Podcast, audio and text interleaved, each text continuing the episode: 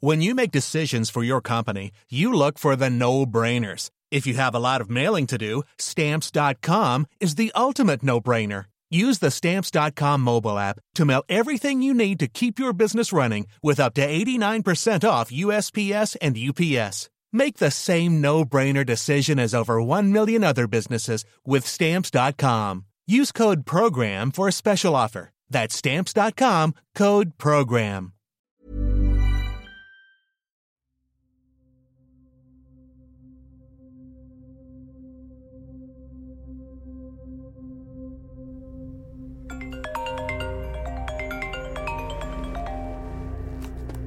This call is from Channing Lacey.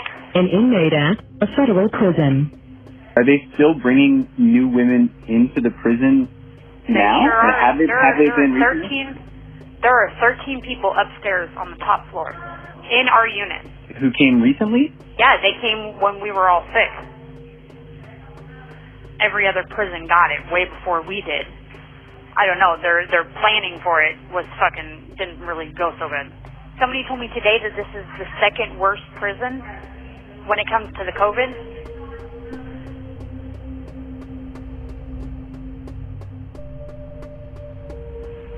This happened, I want to say like maybe a month ago, maybe two months ago.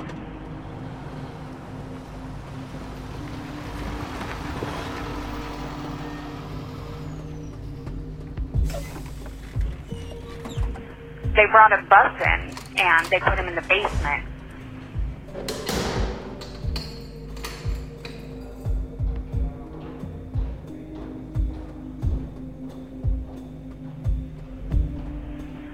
Twenty people, I think out of like twenty-seven, were sick with the COVID. You said they put them next to you, and some people were above them. Does that share like, the same ventilation, or how do you think it spread?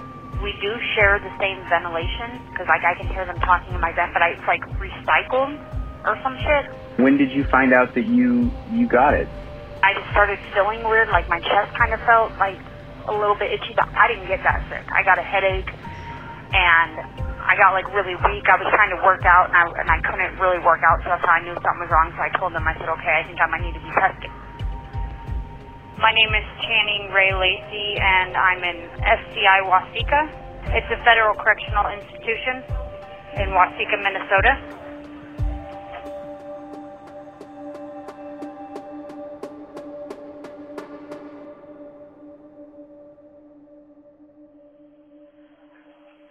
What was it like at the start of the pandemic? I don't think any of us took it really serious. None of it hit home. We saw it on the news, but we're like, okay, maybe it's not that bad. How did they how did they handle it in those first cases? Uh, the prison handled it very good in the beginning. They locked us down right away. They took our visiting right away. It's kind of just like waiting.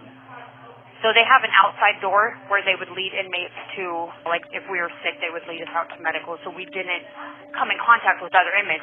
When they brought the bus in, a guard happened to walk one of the inmates straight through our walkway. When the bus came and we knew they were putting him in our unit, everybody got real upset. Then we found out two of them were sick. And everybody just started freaking out. They started calling their families. They started calling their lawyers. People in my range started getting like sinus problems. A couple of them, you could just hear that they were sick. They had a cough. They were stuffed up. They had a headache. And they came up to me and they're like, we think we're sick.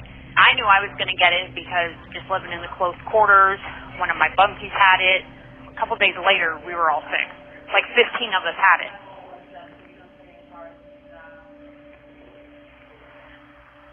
So they cleared out the basement and then they started putting the sick people in the basement. So right now I'm in the basement. I've been down here for 10 days now, but there's a couple girls that have been down here for like 18.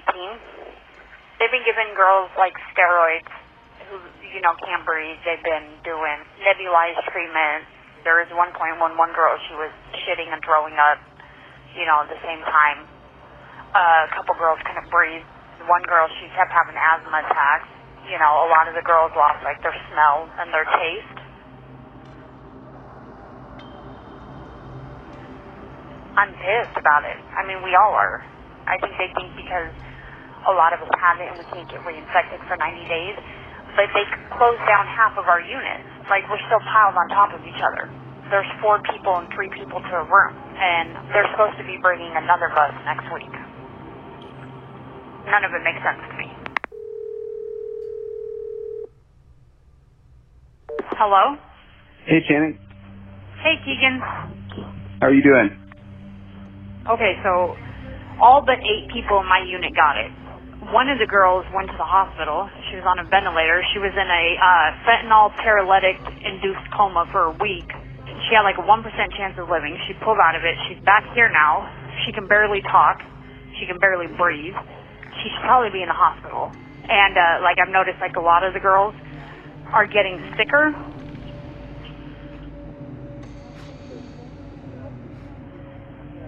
I have a friend downstairs. Her hair's starting to fall out. She's, you know, getting chest pain. There's another one who seems like she's uh, regressing, you know, and then there's the one that went to the hospital.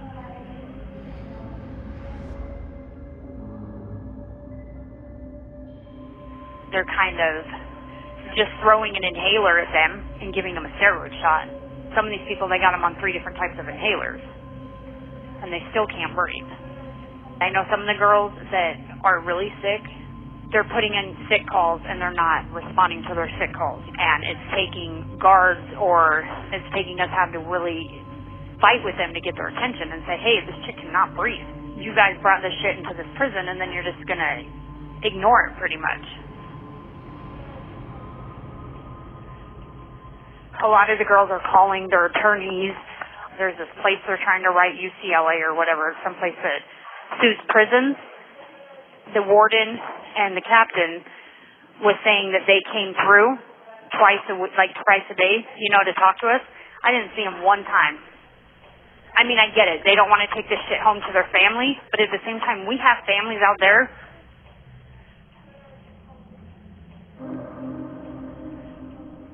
There's another lady, she's my bunkie. She only has a year and she's 69 years old. You got somebody who has a year and you bring her to a prison that's this infested and she's 69 years old, like that's so fucked up to me. She's Vietnamese. She doesn't speak very good English. And I'm trying to explain to her because she kept asking me. She's like, well, you know, there's no COVID here. And I said, no, we all had the COVID. I pulled up the the BOP has a, uh, a a page like a dashboard on the internet where it shows active cases.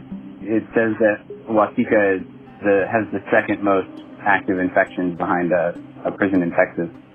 It says 219 uh, active cases and 211 recovered. That's almost 75% of our prison. So you're you're saying the recovered aren't recovered? Some of these girls in here that they consider recovered are not recovered. It's like they are sick. You know what I mean? They can't breathe. Their voice is gone. They're winded. I mean, some of these girls, I look at them and I'm telling you, they look like death. Like it's scary to me. I'm starting to kind of feel a little bit shitty again. I'm getting a headache. Kind of the exact same way I felt before. Keegan Hamilton, the host of Painkiller, reported this story. Channing was actually in a couple episodes of Painkiller. We followed up with the Federal Bureau of Prisons and the warden of Channing's prison in Waseca. A BOP spokesperson didn't respond to our questions about the busloads of sick prisoners that Channing said showed up at her prison, but they did say that sick prisoners are housed in a separate area from the people who are healthy, and that that area has its own ventilation system. The BOP spokesperson said that they're doing everything possible to mitigate the spread of COVID 19 at their facilities, but that they can't refuse to take in new prisoners. But we also spoke to a staff member at Channing's prison who said that what Channing said lined up with what they'd seen. He said that the whole outbreak could have been prevented. He told us that bringing in busloads of sick prisoners was a mistake by the people in charge. The term he used was screw up. It's real crazy in here, but I'm trying just to stay positive. You know what I mean? Like I'm yoga, I'm doing yoga, I'm meditating. I'm trying to help girls, like just through it. You know, because it sucks. It's scary.